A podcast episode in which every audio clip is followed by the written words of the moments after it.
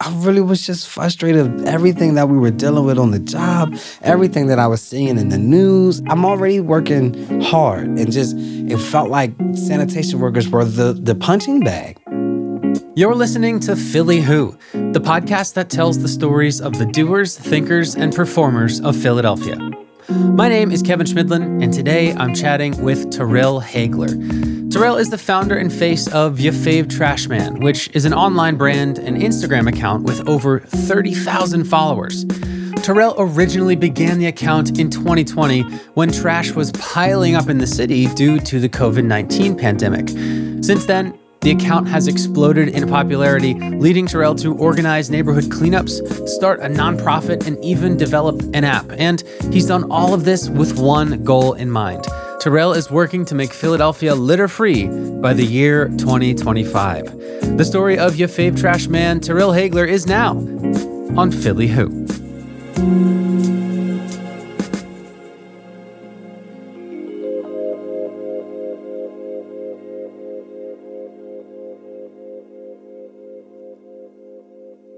Just a heads up, there are some really graphic descriptions in this episode of what sanitation workers go through every day. If you are squeamish, you've been warned. My name is Terrell Haigler, also known as your fave trash man. Terrell is as native to Philadelphia as anyone. He was born here and spent his childhood around a lot of familiar local locations. Uh, growing up in North Philly by Temple's campus, my mom worked at the Federal Reserve Bank. Got uh, Yeah, so I used to take the Eighth Market to her job all the time. Yeah. We lived right off of Poplar Street, so it was one block to Girard and three stops to Eighth Market. In order to keep a hyper young Terrell occupied, his mom encouraged him to get involved in a ton of after school activities. Mom still was like, he just had too much energy. Yeah. Couldn't keep up with it. I needed a break on Saturday. I did so many things as a kid chess, tennis, basketball, soccer. Then we went to church all day Sunday. I was doing theater at the age of three. I'm at Freedom Theater at Broad and uh, Master. Of all the activities, Terrell's favorite was the one that allowed him to move the most dance. And around eight, the directors was like, You move really well for your age and you want to try dance? And my mom was like, Yep, he'll do it, whatever, it doesn't matter. And just fell in love with it uh, ballet, jazz, hip hop, modern, salsa, and tap. And this, it's just all different types of genres of dance. And, and what about dance did you love? It was just the freedom of movement, me being a smaller guy, uh, dancing next to taller people. And like, so, you know, taller people have the long lines and the look. But as a smaller dancer, I had the height of jumps and the, the- I can move faster than them. So, where it would take them three, four, five steps to do something to take me two. So, hmm. it was always like the challenge of dancing next to, you know, taller guys and taller women. And just, I just really loved it. It just, I, I made f- lifelong friends at Freedom Theater. I still talk to most of my dance teachers and acting teachers. And it became like a second family for me. He loved it so much that, to those who knew him, his path seemed crystal clear. Then when I got to high school, I went to Creative and Performing Arts High School. One of my dance teachers was like, "Hey, you could come to U Arts to stand up there," and I'm like, "No, dancing is not going to define me. They're not going to write dancer on my tombstone. I'm going to Coppin State and study computer science." And everybody's like, "What?" and that's how I was my whole life. Whatever was the norm, I went against it. So I did one year at Coppin State University in Baltimore, and I'm walking on campus and I hear somebody screaming my name. I'm like, there's nobody in Baltimore that knows me. It's my dance teacher from Philly. she also teaches dance at No Coppin way. State. She drove down to Baltimore once a week to teach dance at Coppin State. I'm like, can I not just get away? So she's like, well, I know what your minor is. Oh so my gosh. she made me minor in dance, and you know, I just fell in love with it all over again. Sometimes it feels like the universe is pushing us in one direction, even when we are fighting against it. This was the case for Terrell because, as it turns out, there was somebody that knew him, somebody from his past who would end up completely changing his plans for his future. It was fate. And it was an employment opportunity because that same instructor had a professional dance company and was eager to hire Terrell. I was the first male in her dance Hmm. company and got to, you know, travel a little bit and uh, danced at the Capitol and did some other things. And then with Freedom Theater, got a chance to go over to Panama for Wow. a week and do a cultural exchange and just had that gig life. I uh, auditioned for Spider Man on Broadway Wow. and I made the chorus Wow. as a dancer. But then they asked me to sing and they was like, oh, Ah, we got to draw the line there, buddy. Not a singer. Not a singer at all. Not a singer at all. So he stuck with dancing, but dancers rely on gigs, and that means that income is not always reliable. This is manageable if you are on your own, but the day eventually came where Terrell had someone other than himself to provide for. Around 2011 is when I had my first child, my daughter, Aria. Yeah. Um, and I was like, Ugh, gig life doesn't work. And their mom was like, nope, gig life does not work. Yeah. You starving artist, you can't do that with a kid. So started trying to find W-2s. Yeah. But it was tough to find something that stuck. Terrell just didn't feel like he had found something that was meaningful yet. I would get uncomfortable at jobs around three, four years. Like, oh, like getting up and making you money just does not sit right with me. So he bounced around a lot. Worked at Lucky Brand, fresh grocer, Cecil B. Moore. I went to carpentry school, worked as a waiter, bartender, stagehand, a rehearsal director, assistant stage manager, a cleaner, a floor tech, the Salvation Army Kroc, and was a program director. I ran the gym, started teaching aerobic classes, Pilates, aqua aerobics, jazzercise class, That wasn't even all of it. But then eventually, Terrell saw an opportunity that got him thinking long term. That opportunity was a job in the Philly sanitation department. It's a city job. You know, they tell you, you know, 10 years, get a pension, right off into the sunset, and go retire in Aruba somewhere. Hmm. You know, that's what they tell you. So I'm like, okay, fine. This is a once in a lifetime opportunity. I applied for the job while at the at the Salvation Army Kroc Wow. Center in 2017. The city opens up the list every two years, and I was like number 782. That was my number, My Goodness. and I forgot about it honestly. Then, two years later, in 2019, he gets an email. It was like, hey, your number has been called. Do you still want the job for sanitation? I was like, yeah, why not? And you Like, took it. I took it. The picture that was painted was pretty rosy. Stable job, 10 years, Aruba. But once Terrell started, what he found wasn't exactly roses. It's like a shock. Like from the smell to the walking to the wildlife to the understanding operation to dealing with elements that you ignore usually. When you're in the middle of winter, you know, then you start to notice things about the job. Like most of the trucks I got in didn't have heat hmm. in the middle of winter. And I'm like, guys, you know, this isn't normal. We could probably call OSHA on this one. You know this, right? And they're like, oh, it's been like that for 30 years. That problem, lack of heat, was easy to ignore when compared to the other things Terrell saw. And if you are particularly squeamish, now is the time to skip ahead two minutes. I literally had somebody, it was working with me. We were throwing trash. Uh, he put a bag in, it splashed, and human feces hit him in the face. He took his gloves off, he threw them in the truck, he walked away, and I never saw him again.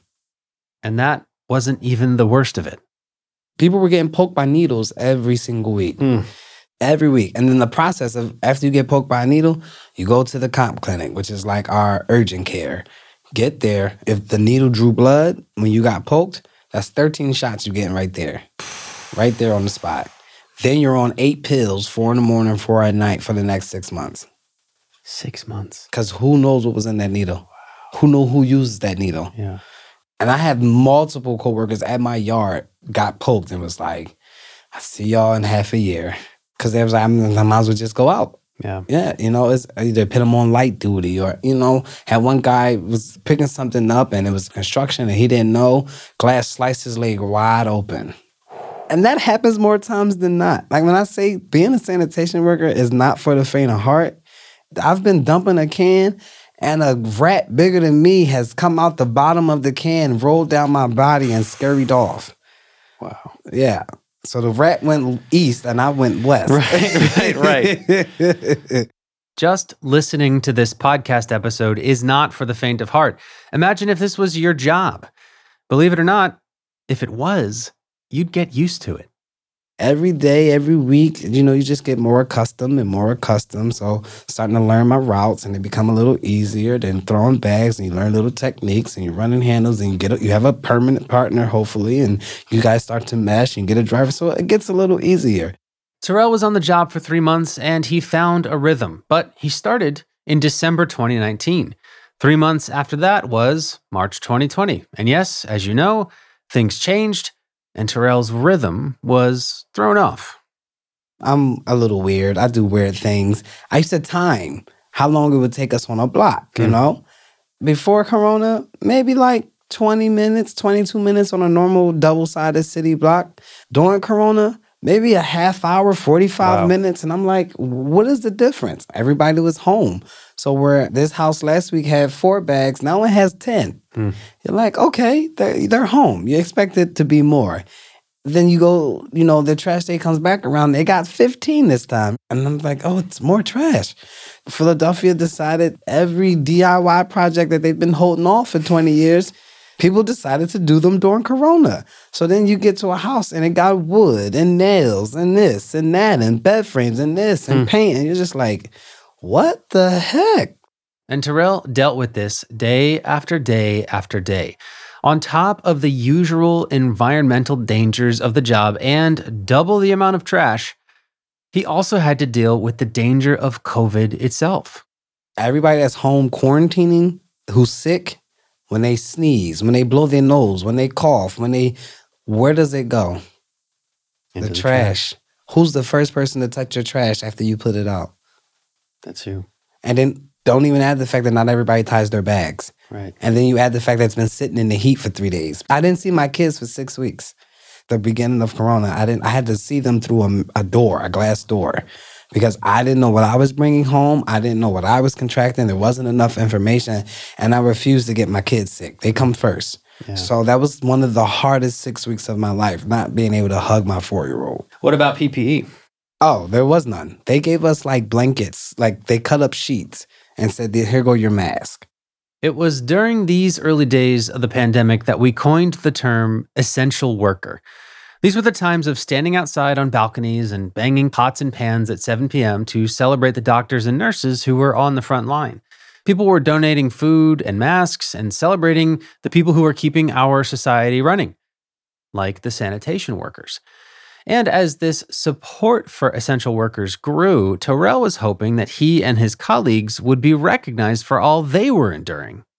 And then articles start coming out saying it's our fault. A few months into quarantine, Philly's trash collection was way behind.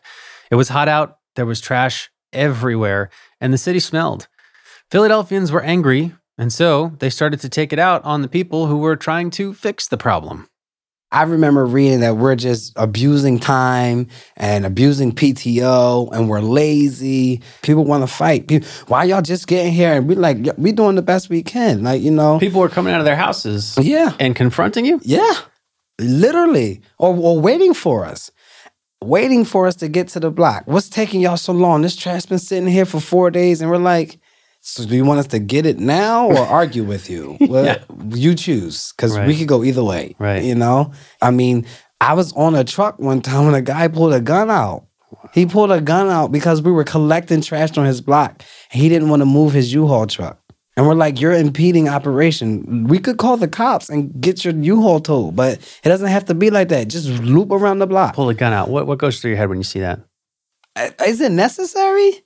Like, did we, we we have to go there? And like my driver, he's sixty years old. He's you know he's old school. He's getting out the truck. I'm like, come on, guy. Like it's it's not that deep. It's not. It's trash. Yeah. yeah. And we're trying to take it. Everybody in the city was just so frustrated and just it felt like sanitation workers were the the punching bag. Yeah. No matter what, you could blame the trash being on the ground because sanitation workers. That's how I felt. Imagine for a second how disheartening that must be. Your work has doubled. On top of the usual environmental dangers of the job, you now have to worry about a scary, invisible, deadly virus. You can't see your family, and despite all you've been enduring and risking, the entire city that you're serving is taking out their fear and exasperation on you. I was just frustrated. I really was just frustrated of everything that we were dealing with on the job, everything that I was seeing in the news. I'm already working hard, eight hours a day, walking 40,000 steps, picking up some trash bags are like 100 pounds. I'm already doing that. Now you add arguing with people. Mm. Like, who wants to do that? And I just felt like leadership wasn't stepping up Mm. at all. They were just letting us take the brunt of it. Terrell needed a way to express some of this pent up stress and frustration he was feeling. So he turned to social media. I was just like, here's a way for me to express myself, but also give people a real life look. And then maybe people will, I literally, the whole thought was maybe people will be nicer to us. Maybe people will treat sanitation workers with respect. Maybe they give us a little grace that we're two days behind because it's not our fault. Mm. And then maybe the job will be easier. With that, your fave trash man was born. So June 17th was my first post as your fave trash man. I was like, just an inside scoop because I'm tired of arguing with people on the route what it is to be a trash man. So in June 2020, Terrell started to post about his day to day routines to the account. And while doing so, he also baked in a way for anybody who happened to follow the account to support by buying a t shirt. I think I started selling the t-shirts in August and the t-shirts were $20, found a design. And I was like, hey, just help us get PPE and cleaning supplies. The city say they can't afford it. That was it. That was Terrell's goal. He wanted to raise a little awareness and maybe a little money so that he and his coworkers could just get some personal protection. Did the account grow quickly? Like it's August, it's two months. What are we looking at here? Probably, probably like fifteen hundred followers. 1500, I'm like, significant, oh, but yeah, still. yeah, like every, every, you know, my daughter could probably have, you know, a thousand followers if she wanted to, and she's ten. But his follower count didn't remain this way for very long because pretty soon after Terrell had gotten a little momentum, the media caught on. It was uh, the article by Stephanie Farr um, and and the Inquirer, and then there was the national article by Abigail Cruz for GMA, Hmm. and that's when the flood started happening. Then everybody started coming. Then everybody wants to know about the T-shirt, and I'm walking in the rain with Bill Anderson on the route talking about PPE, and I'm talking to this person. I'm doing this podcast, and and then like boom by September, I'm at like. 20,000 followers. Like just within those from like the end of July to the beginning of September, October, like just a flood. And I raised $32,000 in 4 weeks. As Yafave Trashman grew, he did more than just raise money for PPE. Something else started to happen, something that he had been desperately hoping for. The whole city was like, "Wait. It's not their fault. They're going through if not more the same thing that we're going through with their families experiencing corona, but they're actually out here working every day. Yeah. I was talking to other coworkers at other yards, and they were like, "Yo, people are giving us water, Gatorade, water ice." And I, you know, if you go back to my beginnings, uh, me in the beginning of talking, I always would say, "Can you give us grace? Can you have some understanding? Can you give us grace? Can you have some understanding?" And then you started to see it. You started to see the grace be applied to us. You started to see the understanding flow through people. Like, "Hi, how are you today?" You're like good. What do you want? Nothing. We just want to let you know that you're so important and we appreciate you. Thanks. Mind passing me your can? like, okay, you're nice. Yeah. And then you get to the next house. Hi, thank you. Did you guys plan that? like, what's. And it's just more and more, more and more, more and more. Just every neighborhood, is just like, and they're all like, "Yeah, your favorite freshman told me to tell you that we appreciate you." And I'm just like, "Oh, I wish my kids would listen like this. this would be a win-win." How, how does that feel for you? Just a couple months after starting this thing to so viscerally see and feel the impact and have so many of your peers feel the impact as well. Like what how does that feel? it feels great. I mean, I don't take credit for it. I feel like it was always inside of residents. They just didn't know how to express it. Mm-hmm. I, I say that people have wanted to support sanitation, have wanted to love sanitation workers since the beginning of time. There just wasn't a space to. Now, there is. When Your Fave Trashman Instagram blew up, Terrell realized that he was onto something, and it was something that he wanted to be more than just a viral moment. So he took steps to build Your Fave Trashman into more than just an off the cuff outlet for his frustrations. There's no way I can answer emails and still throw trash. Right. You know, everyone's requesting an interview. Everybody's doing this. So, you know, I had a friend already and she has a master's degree in marketing and journalism. And, you know, she has a company already called uh, Right Here, Right Now. So I was like, hey, can I just hire you as my manager and you help me? And she's like, yeah, sure. Do it on my part time, you know. And then she even realized, like, wait, this is going to be a thing. Yeah. So then after that, she was like, okay, I think I need, you need to talk to my other friend. His name is Brandon. Um, he's a, I think an adjunct at Cornell. Okay. Yeah, he has a whole branding company called True Theory where they like made me dig into like the branding of your fave trash man. What is he gonna do? Your fave trash man versus Terrell. Is this, is that? What hmm. kind of so like I went through this whole process of finding my pillars and knowing what my pastries are and what's on brand, what's off hmm. brand, what's this, what's that. So, you know, always to protect myself, protect my family. But if this was gonna be a thing, do it the right way. Why not see oh, where it it takes me? You know what I mean? With this new platform and some professional branding, Terrell was ready when opportunity struck and he was contacted by a local government official.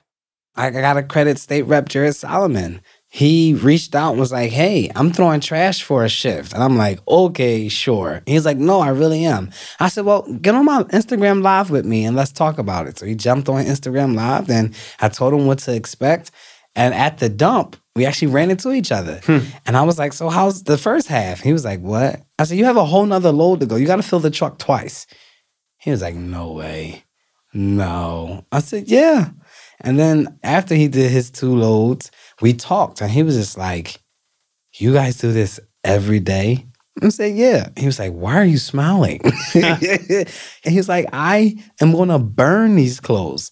Like, I'm never going to see these clothes again. I was like, Yeah, it's not what you thought, right?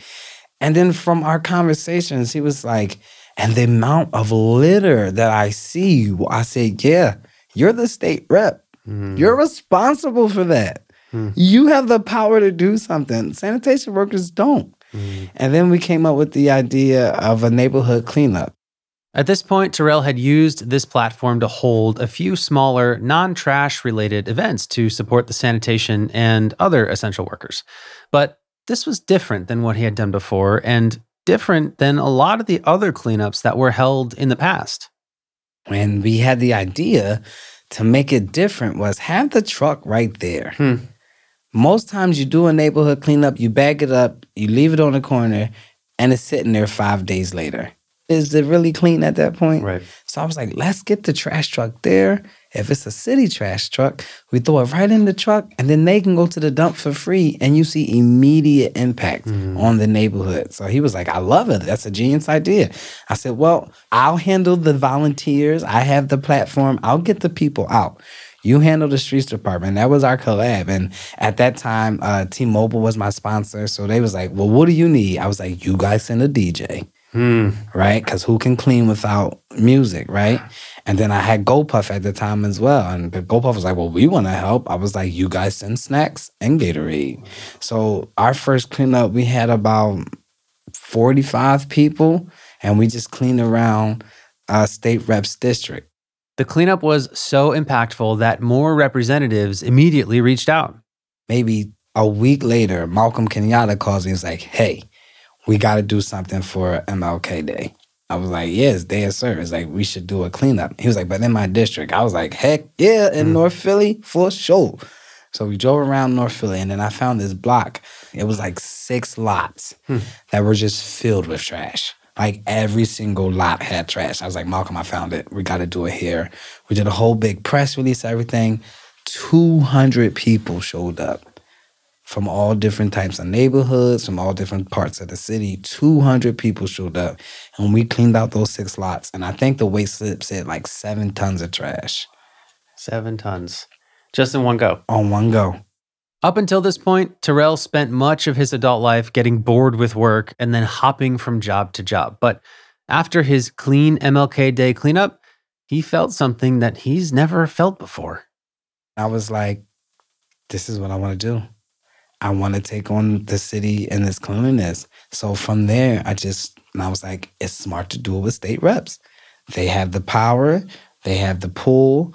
The people want to see them in the district actually doing things. And that's kind of how I got like wrapped up in the judicial races this uh, this past February. Um, just you know being around them and talking to them, and then you started to meet judges and met Larry Krasner, and so I just kind of got swooped up in that for a little bit, but all the whole time just cleaning different parts of the city. And now your mission is to make Philadelphia cleaner. Yep, zero litter by 2025. That is the goal. Now, I know what you might be thinking that sure, litter is a big deal, but isn't Philly facing some more important problems right now? If you look at the zip codes that most of the gun violence is, those are the dirtiest zip codes in the city. There's a reason that's connected. You know what I'm saying? So, one of my questions that I was going to ask is how does this issue relate to the bigger issues that are often more discussed, right? Gun violence, opioid epidemic. How does cleanliness of Philadelphia relate to those issues? They should be triplets. They are all together. They were born at the same time. If you really think about it, the cleanliness of the neighborhood exudes low expectation, exudes low standards. So if you live on a block where there's trash everywhere, do you really care that kids are selling drugs on the corner? Mm-hmm. But if you go to a neighborhood where there's trash cans on every corner and everything is clean, as soon as something don't look right on that corner comes, they're calling the cops mm. because we have a certain expectation and we have a certain standard for this community. So if I can get these communities that don't have that standard and don't have that expectation to have it by just me going in going, I'm cleaning your block today. And this isn't speculation. On a smaller scale, Terrell has seen firsthand how simply cleaning a neighborhood can transform the lives of the people who live there. I literally I cleaned uh 24th and Norris, um, right behind the William Dick School, elementary school. They've been using the back of that school for a dumping ground. Uh, we filled the trash truck up, so I'm thinking it was like nine and a half tons that we picked up um, from behind that school. I went back to do like some follow up pictures, and some kids were coming down. They was running down the back of the street. They was like, "What you doing? Why are you taking pictures?" I said, "Do y'all remember how dirty this was?" They was like, "Oh yeah, where did all the trash go?" I said, "Well, I cleaned it up on Saturday." And the one little girl was like, "Why would you do that?" I said, "Why would I leave it?" They was like, "It's been like that forever. We just got used to it." I said, "But why normalize trash?" I said, How do you feel walking down this block now? How do you feel walking behind the school now? And they was like, I actually want to go get a rope or get some chalk and play now. I said, Well, now you have the space. And that's why I do it. That's the impact that I want to make. That's the life changing moments I want to experience with other people. Go, there was, I don't want anything from you. I don't need credit. I don't. Now there's a group of kids at 24th and Norris now that I can play rope and draw on chalk and all that stuff because all the trash is gone versus getting into trouble. This is a huge goal with a huge impact, and it's admittedly going to take more than working with elected officials to solve it. Luckily, Terrell has a plan. I am coming out with an app. Yeah? I have, yep. Uh, myself and my friend Morgan at MilkCrate, we've developed, she's the technical side, I'm more like the face. Um, she's developed an app that's going to help pay people to clean blocks. Uh, we're not talking about short dumpings. We're just talking about the litter on the ground, you know, up and down your neighborhood blocks. Uh, we call them block tenders. We don't know if it's going to stick, but block tenders will be paid by corporations and residents, neighbors on the block that will, you know, split the bill to pay them monthly to every week, one day a week, have someone come down their block and pick up all the litter and bags. So we have we have really big dreams, but we're definitely going to start with the litter and we're definitely going to make sure that it's user friendly and we're going to make sure that um, people get paid. Because another thing for me is I have an eight year old son. The gun violence in the city is real. So i'm like you know morgan probably can't go into some of these neighborhoods but i can go into these neighborhoods and be like yo download this app and instead of selling drugs on this corner, make six hundred dollars a month cleaning the neighborhood that you live in. As a side job. Start there, and you know everybody's like, "Oh, this is like Lyft for litter," like literally, yeah. So uh, we got some corporate sponsors. We have some residents that are willing to. We, we're in the beta stage. We have some Hmm. pilots coming out in certain neighborhoods, but um, hopefully by like September, the app will be in the app store and everything, and people will be able to download it. It's called Glitter. Uh, don't glitter. Make the city glitter. and Branding, baby. I, I, I kind of got good at it. Yeah, I kind of got studied. good at it. I love that. I kind of got good at it. Um, and I think the app could be a, a game changer for the amount of litter because what you're doing is you're paying people to keep it clean. Yeah. You're not you're not waiting every six months to do a cleanup. Yeah. You're making sure that it stays clean on a consistent basis. In addition to the app, Terrell has taken his advocacy work to another level in hopes of improving more than just Philly's litter problem. He wants to be a hub with many services. I started a nonprofit called Trash to Treasure. Um, basically, I just want to help people, places, and things find the treasure inside of them through charitable, educational, and community services. So I want my nonprofit to be a hub of resources. If you're trying to get in contact with your elected official and you can't, come to Trash to Treasure. I'll call your elected official. If you need a neighborhood cleanup, well, you know, we can do that. I'm working on an expungement clinic slash job fair um, with Pulse. Philadelphia Lawyers for Social Equality. So I'm working on an expungement clinic, and you know, I think big. I'm trying to have a judge whole court right there, make a decision. Your record is expunged, and you walk to the other side of the room, and there's 20 employers where you could just apply for jobs that hire reentry citizens. Wow. And I'm, you know, and I always collab. So I'm collabing with um, Power Circle. I'm collabing with uh, Millennials in Action. Um, my guy Abu Edwards, like just a bunch of people that I've met through the platform that are doing the same work. Like I said, I don't need credit. I just want to see outcome. So I, you know, um, Jeff Brown introduced me to Renee Fatah, and then we've been talking, and so now I'm like, all right, pulling all like everybody, let's just do it together, do it together, do it together. Let's just let's just impact community. What kind of impact do you get when you show up Saturday morning, get your record expunged on the spot, apply for 15 jobs, and 10 of them call you and say yes? Is that a person that's going to go home and shoot somebody? Or is that a person that's going to go and buy some clothes and get ready for work because they now have the opportunity to get a job that they couldn't do Friday and support their family? Yeah. That's how we get rid of gun violence. Yeah. Just impacting lives. I mean, I'm not saying it's not nothing, but telling somebody to stop shooting, it's not going to work without giving them resources to not shoot.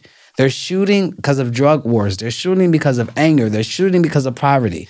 Give a person a job. I'm pretty sure he's not going to have time to hang with his friends and do stuff Yeah. because he's going to be tired. You know, so that's my mentality because that's how my mom raised me. I did so many things. So when I got back to school, I was tired. Mm. And I was like, oh, my weekend was amazing. I was like, huh? I felt like I worked all weekend.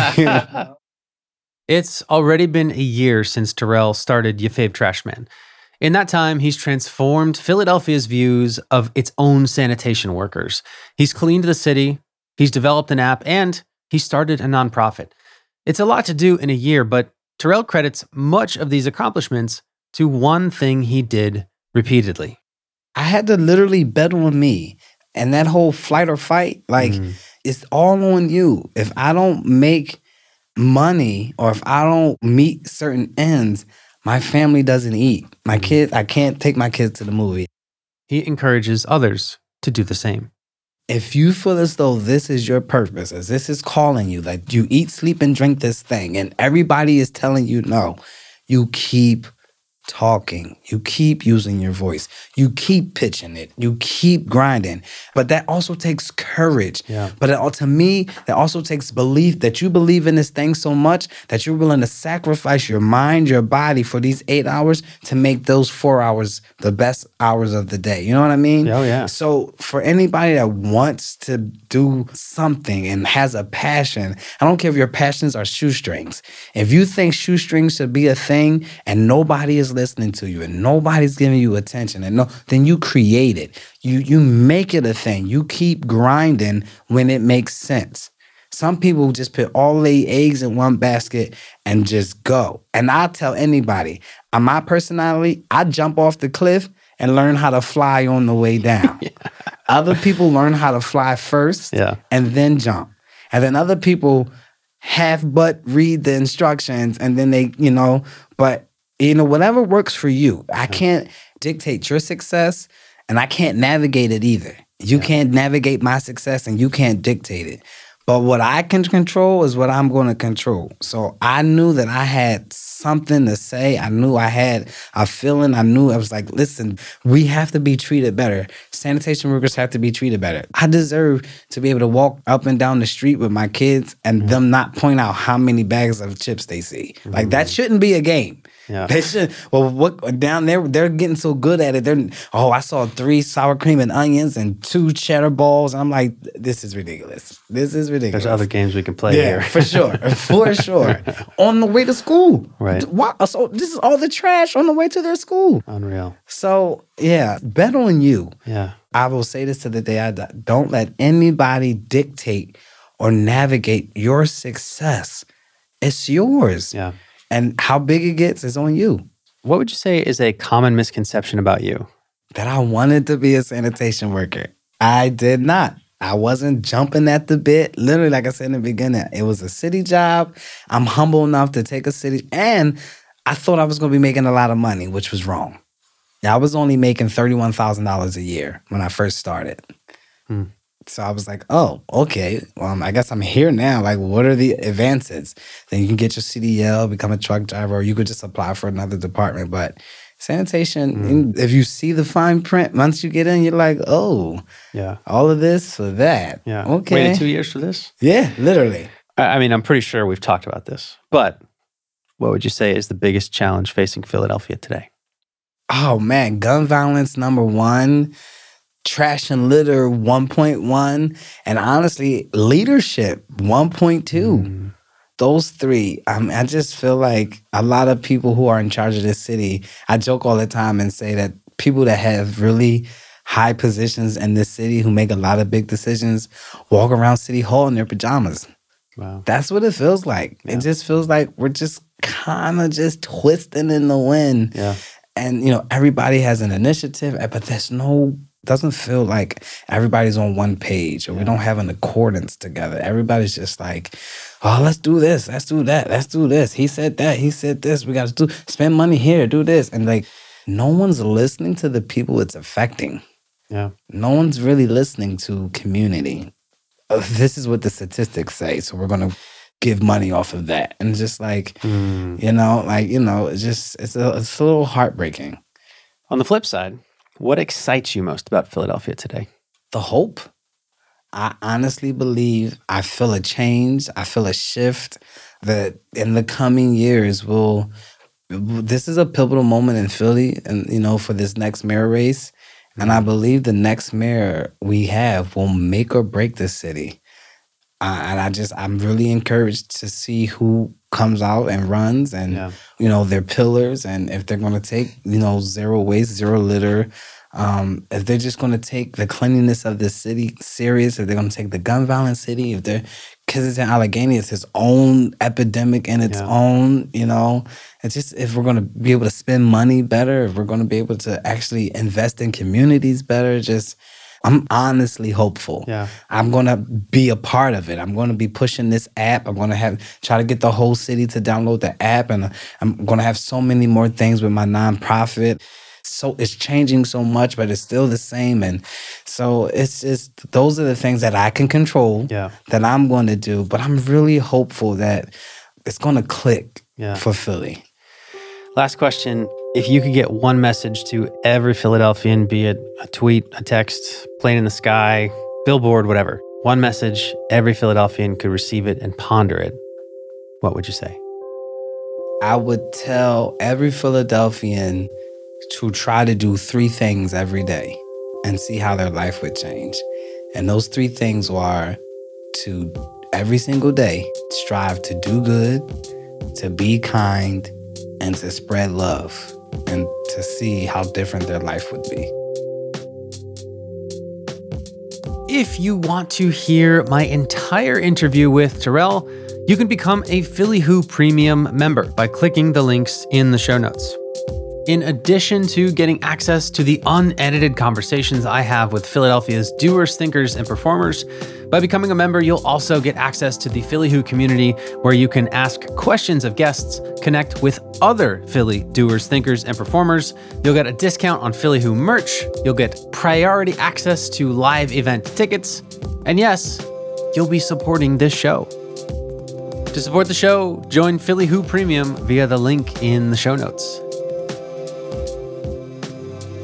Philly Who is a Q9 production. This episode was produced and written by me and Catherine Nails, with editing by Jeremy Bishop, and a very special thanks to your fave trash man, Terrell Haigler. For Philly Who, my name is Kevin Schmidlin. Until next time.